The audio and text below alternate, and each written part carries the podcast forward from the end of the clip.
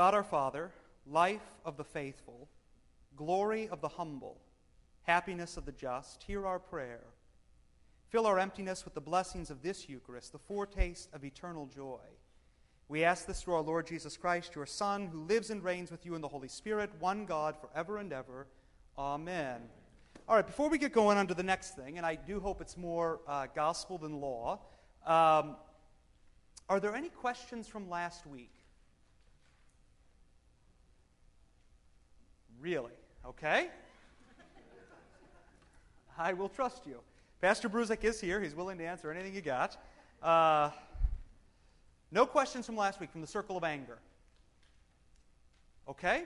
Um, let me just say one thing before we move in, into the next, uh, the next section here. If you flip your outline open, you should have 9a on the front, and then 9b is sort of the second section there. One thing, at least in, in looking back on sort of the last six months, one thing that was unforeseen, but in some sense a blessing, was that we had the opportunity to observe in our own community both the inner circle of anger, which is sort of this explosive anger, and then what Pastor Bruzek talked about last week, this outer circle of anger, which is in some sense more subtle, but just as dangerous. Okay?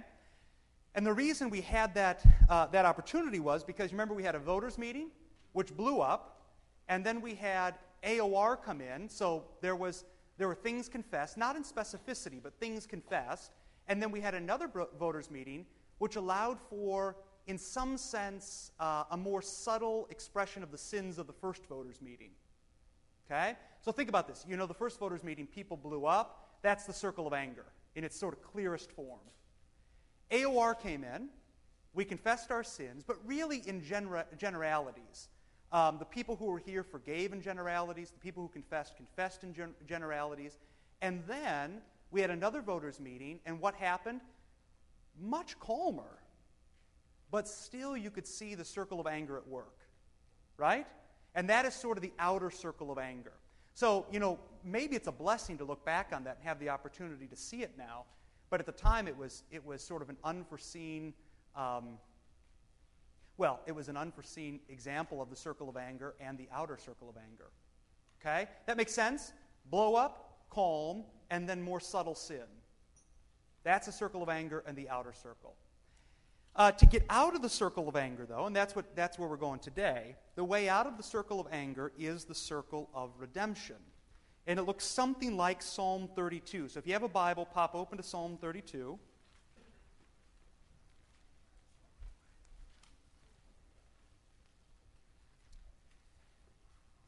Anybody want to read Psalm 32 for us?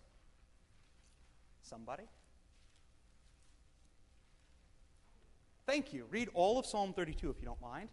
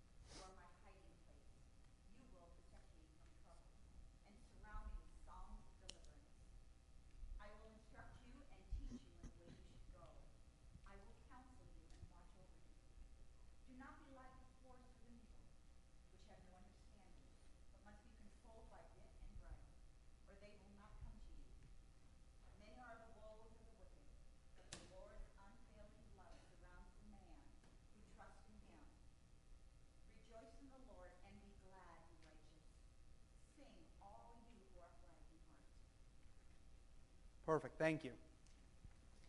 All right. So the way out of the circle of anger is the circle of redemption, the circle of forgiveness. But before you get to what all that might mean, the first natural question is what is sin? If you have to describe sin, how would you describe it?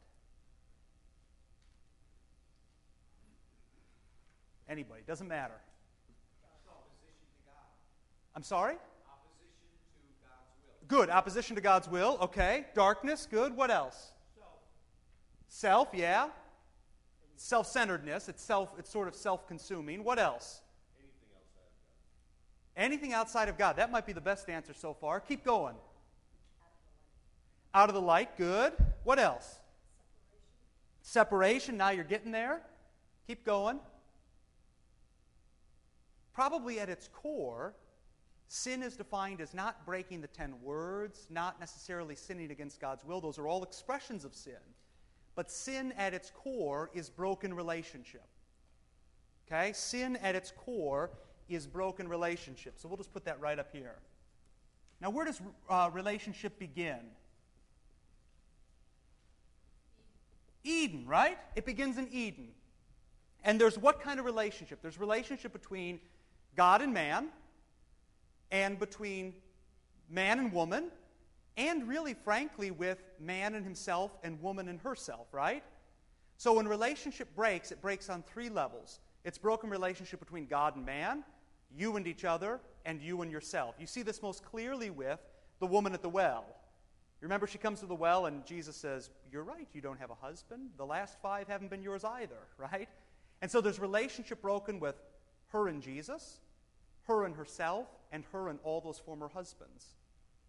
Now, it's interesting. What happens to Adam and Eve as soon as they've sinned? They sin, they try to hide. Obviously, you can't hide from the Lord. Then the Lord does what to them? Do you remember? Where does He put them? Yeah, He puts, he puts them outside of Eden. Now, it's interesting that uh, He puts an angel to block the way back in. And you remember, angels are not fully human beings. Okay? They're not fully human beings. They're not created like you and me. Uh, in fact, humanity is humanity is higher than the angels. The Lord loves flesh more than he does just spirit.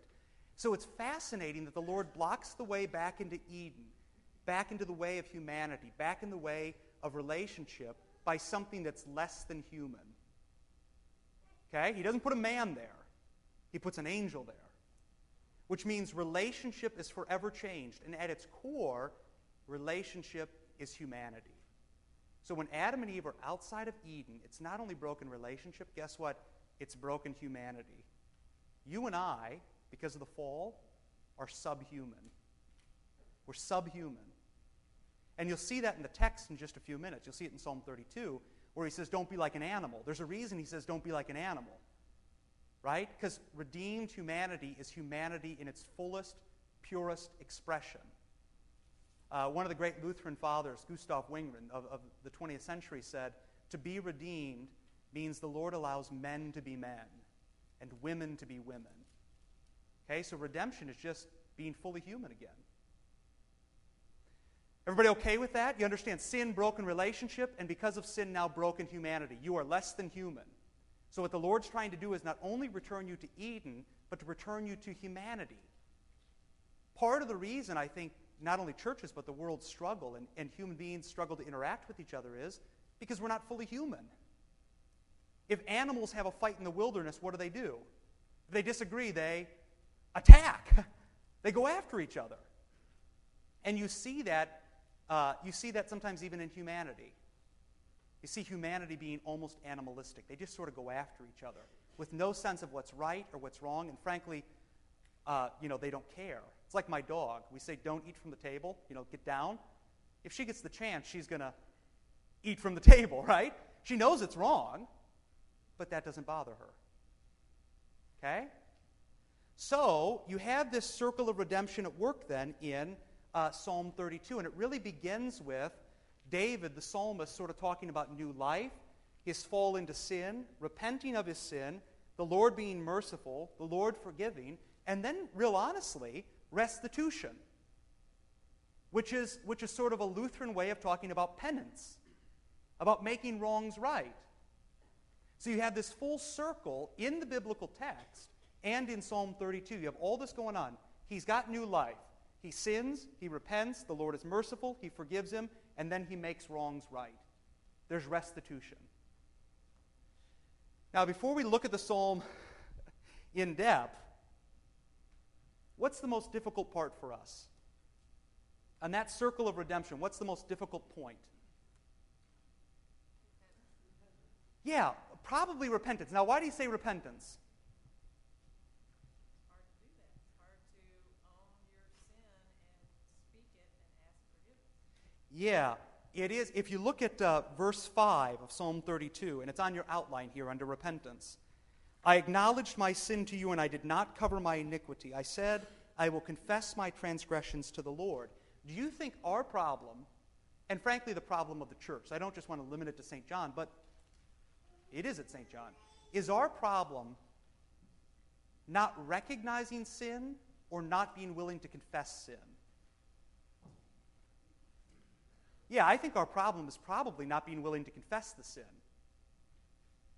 People who live in Wheaton and people who live sort of in this, in this Lutheran milieu here, they know what sin is, right? You write an email about somebody that's not true, most people know that that's sinful. The difficult part comes when you're not willing to actually confess that you've done something wrong. Okay?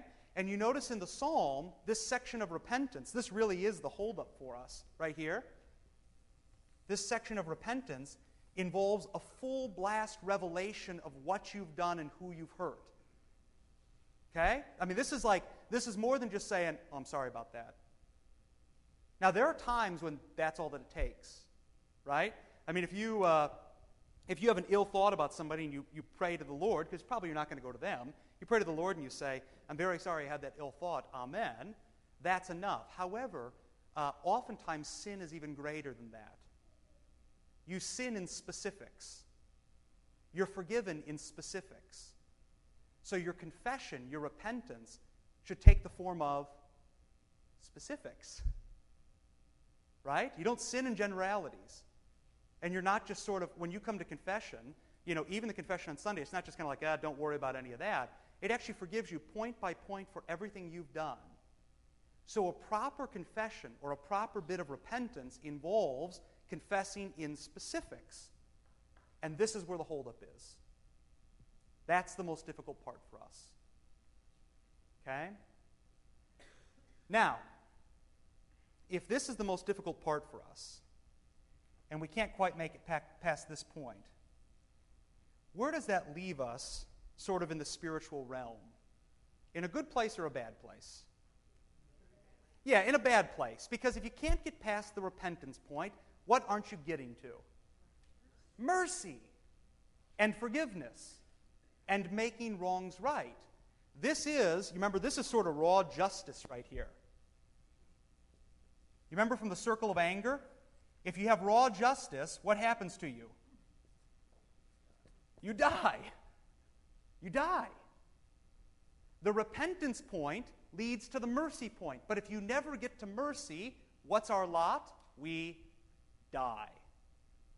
Okay? We die. Does that make sense? You all are pretty quiet. It's kind of, yes, okay, good, all right. Go ahead. So if the repentance is the part that's hard for us, Yeah, and we know that that is happening in our community here, right. what do we do about it? Well, yes, Pastor Bruzek will talk about that next week. well, I think, I think the first thing is to, um, well, let me speak for myself. The first thing is to recognize it in myself that the repentance point is always the most difficult point because what it means is actually going nose to nose with people in a good way. Or, in some sense, and we'll, we'll kind of talk about this, if sins are corporate, if I, let's, if I write an email about you that's untrue, to the entire congregation, probably the best thing for me to do is to stand up to the entire congregation and say, I wrote this and it wasn't true. So, partly it's recognizing in myself how difficult repentance can be little things and big things.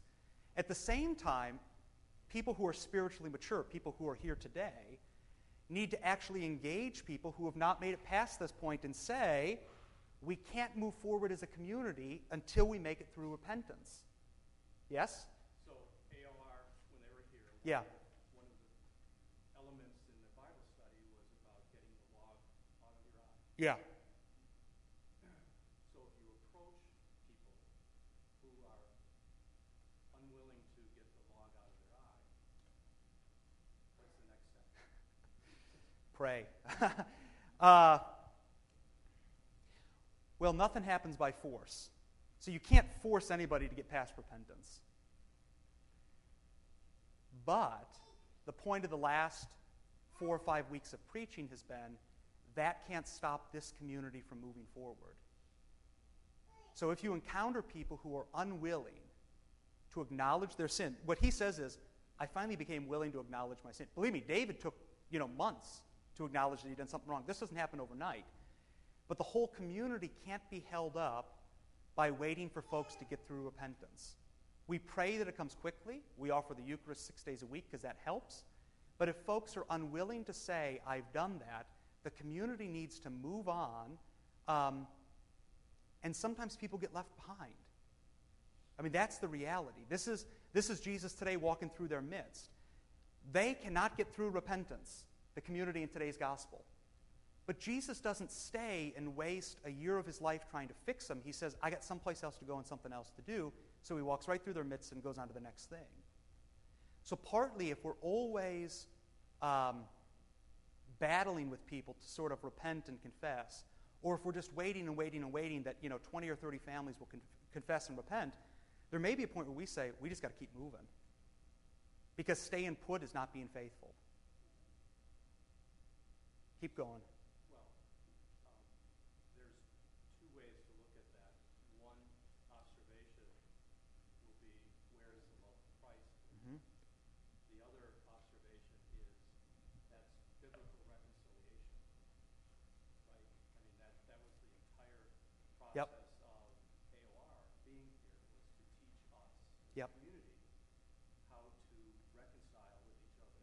biblical way. Yep. And if those who won't participate in a reconciliation in a biblical way, there's still the love of Christ. There's still grace in this process. Very much so. Yes. What you have to see in this circle, let me say two things. To, toward the love of Christ, I completely agree. And that's right here. The mercy is the love point. But remember, mercy waits, it waits to be received. So you can't, even the Lord doesn't force his mercy on people. So in his sometimes his most loving thing is to walk away and hope that you turn around and follow. So love isn't Love isn't always sort of persistence bang, persi- persistent banging on people. Come on, repent. We got to keep going. Sometimes love says, "I'm going to wait here for you to turn around, and when you turn around, by God, we're going to love you like we've never loved you before." And, and I know this is sort of foreign talk among Lutherans, but that's precisely what in the hymnal the excommunication rite is.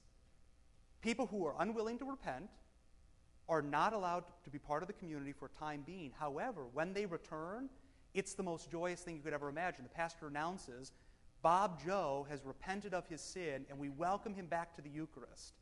Come together now, and we love him like we've never loved him before. But it can't be forced. People take time.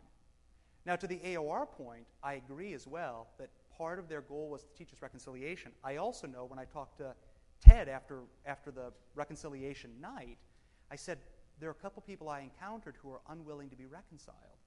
To which he said, Don't force it, keep moving on, and just wait. Because I, I, I was like you, I'm like, well, Let's go meet with him right now. Come on. He said, No, no, no, that's not how it works. Take some time. They got to come to this on their own, and it may take a long time. Yes. One of the things I've observed, and when people have called us unloving, uh, when they say the love of Christ, what they really is mean is my definition of love.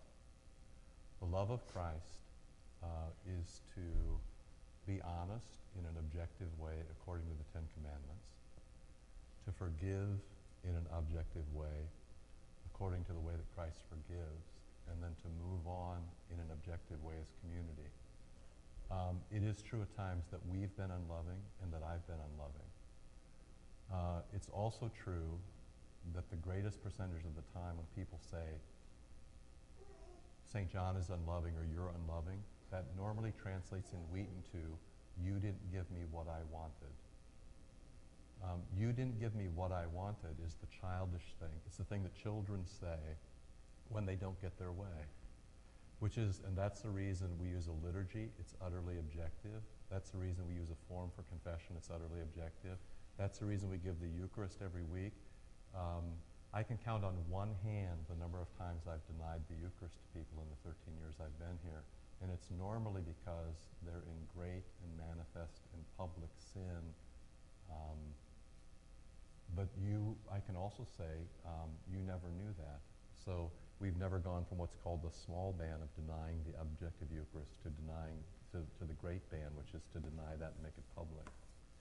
So, so going forward, um, it's really good to talk about love, and it's good to emphasize being loving. And even when we get in the new space, one of the great advantages will be to give you a place where you can be loving before and after services and chat around a bit. But it's extraordinarily important, and I actually appreciate Keith's comment on this. It's important that it is actually the love of Christ that we are talking about. And it would be interesting, you know, I don't know if you want to go after your sermon a little bit, but I would be interested to know from all of you whether you think whether what Christ did was a loving thing. Okay, I paused for you to answer. Now let me say what I think. uh, uh, a man who beats his wife, she doesn't love him by continuing to let him beat her. A congregation that will not listen to Christ Christ doesn't love them by sticking around in the same way, shape, or form. And so this morning, Jesus said, This is how I love you sight to the blind, freedom to the captives, liberation to the people, and the gospel fulfilled in your midst. And their reply was, You don't love us at all. And we hate you, and we will kill you for bringing that kind of love into our midst. To which Jesus then moves away precisely because the Lord has given him more work to do. And, you know, whether we'll get to this in a week or two, there's a pastoral element, real honestly, of how you want us to spend our time. Um, I've spent the last two years primarily working with a very small group of people who were very agitated. Um, many of them agitated because they said we didn't love them, which translated to, I didn't get my way. And part of what AOR said in the report was there's not a lot of, lot of objective evidence that people were unloved. Those charges were made, but two or three times, or four or five times in the report, they said the charge has been made, the charge cannot be substantiated. So we've done our year of um, having a good look at ourselves, and I myself have re- recognized, tried to recognize where I've done wrong, and many of you have done that as well. Uh, and we've tried to do that as a congregation, and those days are over. Because if you can't get it done um, in a year or so, or two years, for some, some folks as long as this has been going on, if you can't get it done in a year or two, um, the congregation as a body cannot wait around. There are people to baptize, and there are poor people to feed, and the Russians don't have money for summer camp, and things have blown up in Haiti. And we've been wholly inwardly focused um, for more than a year, uh, at some point that becomes narcissistic and utterly sinful. So um, the point of all this is to recognize what's been going forward. And again, Keith's comment is extraordinarily helpful because he did ask about the love of Christ. What's so important, especially in this place, is that we keep the love of Christ as an objective thing.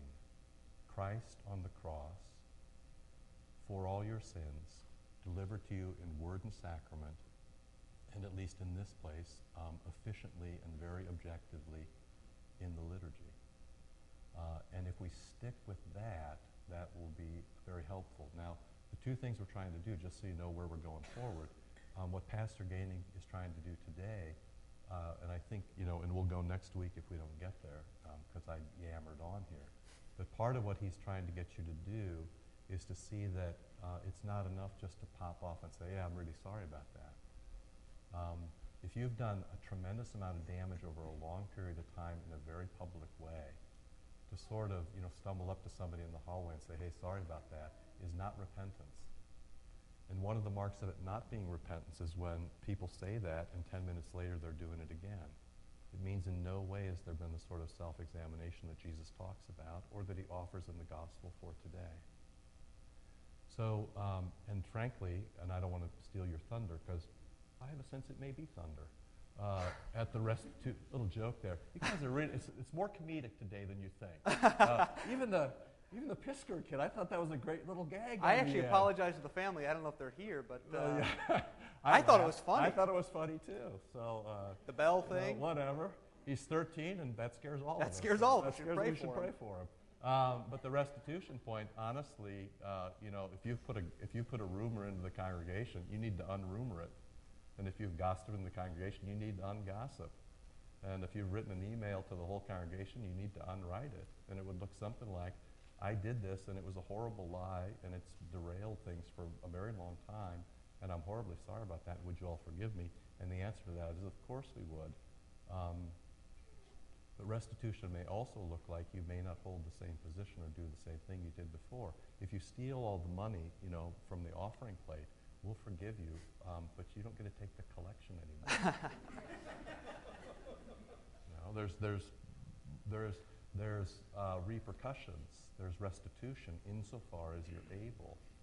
Um, so partly what we're trying to do, um, Keith's question is very valid because under the banner of people are unloving or are loving, a lot of things have been hidden. And, and the exercise over the next two or three weeks, as long as it takes us, is going to be to try to have a good look in specifics and offer good forgiveness in specifics and offer good restitution in specifics.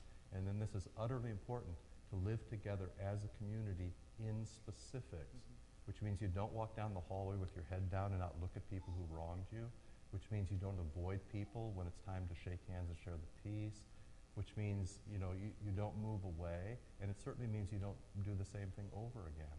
Um, everybody wanted to get down to brass tacks. Brass, ta- brass tacks it is, um, but not in an angry way, in a joyful way of going forward. We're going to be a congregation, if we don't do anything else, we are going to be a congregation that learns how to confess and forgive and live together. And you can either get on the boat or it's leaving the dock, as the sainted Clarence Eifert used to say. Uh, so, and that's the, this is the most practical of all things. So I very much appreciate the fact that you're going after this specifically, specifically, specifically. And I appreciate the question because it demands a crisp definition of what the love of Christ is. Right. And not something that I've made up or that I'm disappointed about. Now, Gordon, if you you- ask go me ahead, that Gordon. question, if you ask me that question there, young lady, um, then I'll take even more again next time. But then I won't have to prepare for next week. so Well, I think probably Gordon had his hand up first, so this, oh, he this did. might okay, move us along go a little ahead. bit. You're, uh, you, I returned to, to the center from Illinois. To an earlier point that you made, Yeah, confession and reconciliation is a confrontation. And it's a confrontation between you and God. Mhm. It's a confrontation between you and others. And it's a confrontation between you and yourself. Yeah, right. And the hard part is the confrontation. Yeah. And we have to overcome that hmm um, in order to achieve confession and reconciliation. And I believe that's where, you know, prayer and the reliance on the strength of God to help you do that. too. That's right. And, and all of us need to take first steps. hmm But confrontation, I'm sure, is the hard part. Yes, right. Actually going nose to nose with the Lord, with yourself, looking in the mirror and saying, I can't believe I did that. And then to the person you wronged to actually go and say, I'm sorry, I shouldn't have done that. Uh, let's go here first. Karen, do you have a question? Oh, um, yeah, I might be flipping back a little bit, but is, is anger the sin, or is what we do with anger the sin? Because, um, Christ was pretty irritated with the money changer. Right. Yeah, you remember the psalmist says, In your anger, do not sin, which means there is the possibility, and I want to stress the operative word is possibility, of uh, sinless anger. But I would sort of limit that to the person of Christ. Because chances are you and I can't actually be sinlessly angry. You may, and if you are, come find me because I'd love to see what that looks like. Um, yeah, probably not. So anger, and you can you did the circle of anger. I would say in and of itself, anger is not the sin. It's how the anger is embodied and expressed that's the sin. Where it, where does it come from? If it comes from sort of a sinless desire to make wrongs right and have community again, which that's the way the Lord was in the temple, how come you've destroyed my community by putting up these money changers? That's very different than saying, um, you know, I can't believe that person said that to me or about me or did that to this person. You know, I'm going to be sort of set off by that. That's a very different sort of thing because yours stems from a desire for, uh, in some sense, sinless just, sinful justice. Right? You have anything to add to that? Really? Oh, that's good. Is that a confession? I forgive you, yes. Pastor, back there, what'd you have? Oh, I was just going to say that, that uh, I'm kind of going back to the specifics point. Yes. That, uh, that uh, for many of us, uh, maybe all of us, uh, it's a, a kind of an all or nothing description. Yeah. Really so well because there's specifics I need to confess that I'm, I'm ready to confess. Yep. So forth. And, and, and then there's specifics that haven't yet uh, really hit me. Yes. And, and so I, I, I guess I'm suggesting that rather than an all or nothing description of the circle here, Mhm. that we that we look at how we as as continuing sinners are also made saints by forgiveness as we specifically Yeah, right. confess Right. and then then find that mercy coming to us. Yeah, that's right. Actually, if I can talk for just a moment about the, the specifics in sin, what I want to emphasize is I think, at least from what I've, what I've observed, you know, both in the past six months and the past three or four years, in myself and in others, you see really two ends of the, of the confession spectrum. One is to just say, I'm sorry, and expect it all to be squared up. So you blow up at somebody, you send out an email, you do whatever, pick your sin. I mean, partly I'm naming specifics because that's been our life for the past six or eight months. But you do that, and then you just kind of say, oh, I shouldn't, I'm sorry. Well, that doesn't necessarily square it all the way up. The other extreme is, I'm sorry I did this, but I did it because boom, boom, boom, boom, boom. You were mean to me. I thought you were hurting this person. Pick your thing. It's a confession with excuses.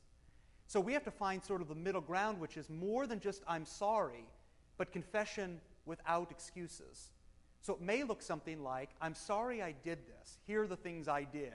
I lied about you. I talked to other people about you. I spread rumors about you. Whatever it may have been, confession, full blast, yet without excuses. So if you, and, and partly the reason there are no excuses is the Lord doesn't care about excuses. He just doesn't care. Um, and you know, if you come, and this, this, this is sort of for anything. If you've sinned against me and you come back to me and talk to me about this, or if you've sinned against someone else and you're coming to confession, the one thing I won't let you do, and I'm sure the other pastors as well, you won't even get through your excuses. Because what I'm going to say is, I don't care. It doesn't matter why you did what you did. The point is, you did it or I did it, and it needs to be confessed and forgiven. So, sort of try to embody that in your own relationship with your spouse. You know, don't say, I'm sorry I yelled at you, but you didn't take the trash out. That's why I did it. Well, that's not a confession. A confession is, I'm sorry I yelled at you. The same thing here in the church confession without excuses. That has to be the way forward. Full blast, in specifics, without excuses. That make sense? Yes. Wouldn't it, it would seem to me that if you're making excuses while you're confessing, then you truly don't understand that you've sinned. Or you don't understand, one does not Yep. understand the extent of their sin, and it's a, it's a way to minimize the sin by saying, well, it wasn't really my fault. I, I had to do it because of these circumstances. And that's, Because there's never any reason for sin. There's never a time when the Lord gives you reason to sin. So if you're making an excuse, you're giving a reason for your sin. It's inexcusable. And you know what the worst is? When someone says, I'm going to do this and then ask for forgiveness. you heard that? Sin and then ask for forgiveness later? Guess what? You can't be forgiven. That's the kind of thing where the Lord says, if you sort of premeditated this and you expect to be forgiven, that's inexcusable. Okay? Other questions? Yes.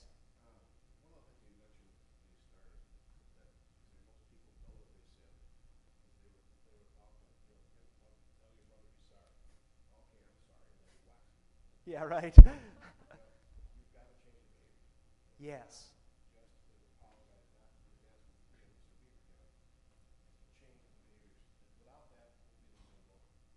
Completely agree. That's the restitution point where we're getting.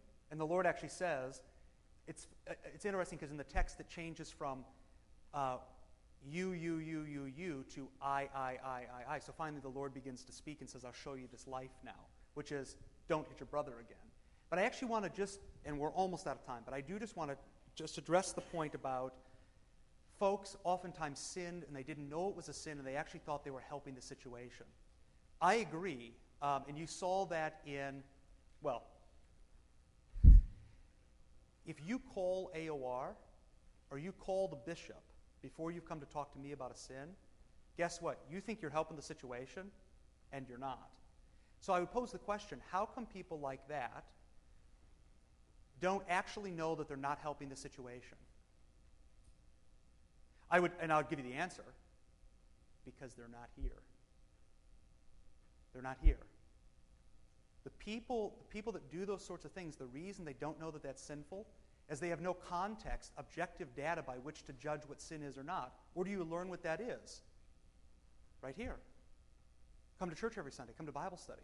So many of our problems revolved around people who were, in some sense, spiritually immature. And what I mean by that is they couldn't judge sin from non sin. And they did things thinking they helped the situation, and guess what? They destroyed it. But the reason is they never learned what was sin and what wasn't. So, partly what we have to get after is not only how to confess, but maybe you're right, maybe just what sin is, which is why I led by saying broken relationship. If you do anything to break relationship, or which might be construed as trying to break relationship, it's sin. So that's part of it. I agree. Lots of people did things they thought were very helpful, but the reason they didn't know any better was they weren't always here. And I still, I just heard this morning, someone said to me, you know, uh, someone called the synodical president on you a couple weeks ago. Now, here's my question why didn't they come talk to me? that's, a diff- that's a different deal, but the person who did it isn't here. There's a reason for that. So we got to figure all that out. Well, that was a lot of grace. yeah. yeah, well, it was your study. Next week, we'll get past the repentance. No, we got to move forward. And, and, I, and I mean that in its, you know, that's what Jesus wants. We got to move forward. We have to care for people who are behind us, but we can't stop ourselves from moving forward. So all that uh, will carry on next week. Can I have just a little time next week, Pastor Bruzek? Yeah, but actually, uh, this is sort of a point you made, take as much as you want back the whole thing. Okay. Because we do have to actually get after this. Uh, I think you nailed it. You said the other side of the same thing I said, which is people don't know what love is because they aren't here studying. Yeah. People also don't know what sin is because they're not here studying. Right. The only cure for that is to study. Right. So we're going to have to study because then we have an objective baseline for what the community is. It's not what you want it to be. Right. It's not what I want it to be. It's not what anybody here wants it to be. What community does Jesus want? Yeah. He wants a community that is sinless. There's two ways you can do that. You can be the Son of God, or you can be forgiven by the Son of God. Right. So we need to move toward confessing that we're not the Son of God and we're sinners, and then receive His forgiveness, and then we need to go forward, which doesn't mean we're perfect. It Right. just means that we're going to have a different pattern of life together. Yep. It's more important than moving next door. It's more important than the school. It's more important than anything else to have that pattern gathered around the Eucharist. It is the most important thing. Um, maybe we didn't do a good job of teaching it. Maybe you didn't do a good job of hearing it. Whatever it is, we're going to try to do a good job of teaching it. We're going to ask that you do a good job of hearing it. And that is going to be, if AOR did anything for us, uh, it gave us the objective reminder that this is what the church looks like. And going forward, live or die, this is what the church is going to look like. Right. Yes. Uh oh. Haiti basket. Who's, who took the money from the Haiti basket? Who's got it? Come on now. Did you send it? This is a great demonstration, but too good. Who's got the Haiti basket? Uh oh. What are you going to do? Getting back to the circle of anger. It did or didn't? It didn't. Okay, so someone on that side. It's over there somewhere. All right, well, let's find the Haiti basket, and when we find it, drop a couple bucks in. All right. It may have gone all the way back to the ushers. Who knows? They're out to breakfast right now. Here we go. Lord, remember us in your kingdom and teach us to pray. Our Father, who art in heaven, hallowed be thy name. Thy kingdom come, thy will be done, on earth as it is in heaven. Give us this day our daily bread, and forgive us our trespasses, as we forgive those who trespass against us. And lead us not into temptation, but deliver us from evil. For thine is the kingdom, and the power, and the glory, forever and ever. Amen.